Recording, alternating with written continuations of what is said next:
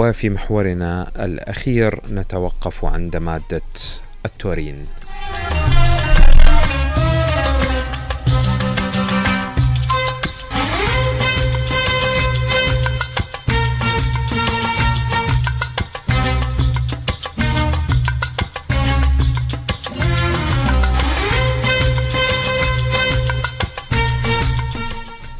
طبعا التورين هو حمض أميني غير بروتيني المنشأ ويوجد على نطاق واسع في الأنسجة الحيوانية. آه، يمكن الحصول عليه من اللحوم والأسماك ويوجد كذلك في منتجات الألبان حليب الأم ويوضع كذلك في العديد من المكملات الغذائية ومشروبات الطاقة. الرياضيين واللي يلعبون حديد يعرفون مركب التورين وأهميته الكبيرة خصوصا في مشروبات الطاقة آه، يوضع. لماذا؟ وذلك لقدرته على آه، زيادة آه، عفوا زيادة القدرة على التحمل وزيادة القوة العضلية. وأيضا له ارتباط كبير حسب الدراسات العلمية الجديدة بزيادة متوسط طول العمر حسب تجارب علمية جديدة. لنستمع أكثر حول هذا المركب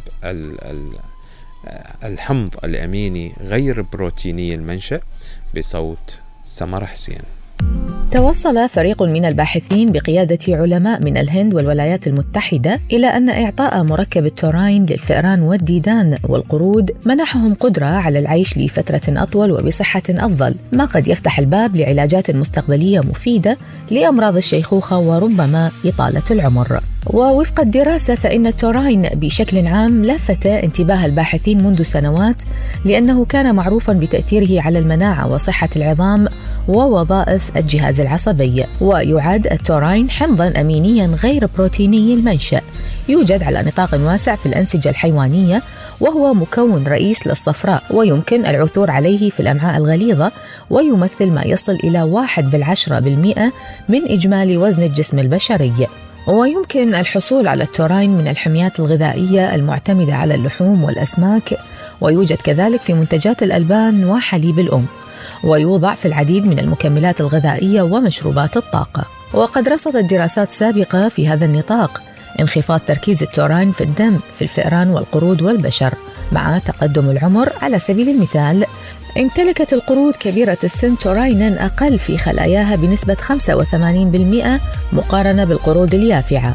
أما في البشر فقد كانت مستويات التوراين في الأفراد البالغين من العمر 60 عام حوالي ثلث تلك الموجودة في الأطفال بعمر خمس سنوات.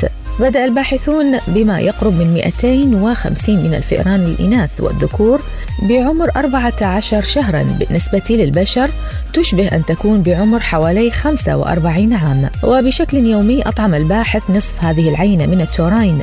وفي نهاية التجربة وجد الفريق البحثي أنه زاد متوسط العمر بنسبة 12% في إناث الفئران و10% عند الذكور.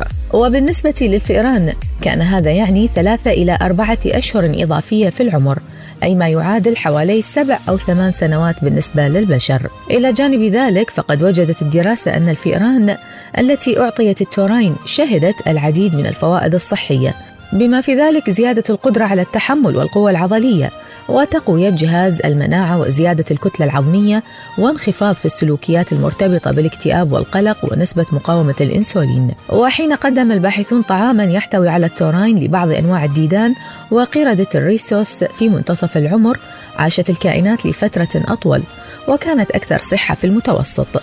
وكان لدى القردة تحديدا أوزان أقل في الجسم وعظام أكثر كثافة وعلامات أقل لتلف الكبد بعد تعاطي التورين. لكن رغم كل تلك النتائج الإيجابية فإن هناك محاذير تتعلق بتلك الدراسة فهي أولا أجريت على الحيوانات وبالتالي ليس من الواضح إن كان من الممكن تطبيق تلك النتائج على البشر أضف إلى ذلك أن التجربة أعطت جرعات عالية من التوراين بالنسبة لوزن جسم الفئران وهي مستويات تتجاوز بكثير حدود الاستهلاك الآمن الموصى بها إذا تم إعطاؤها للبشر بنفس النسبة.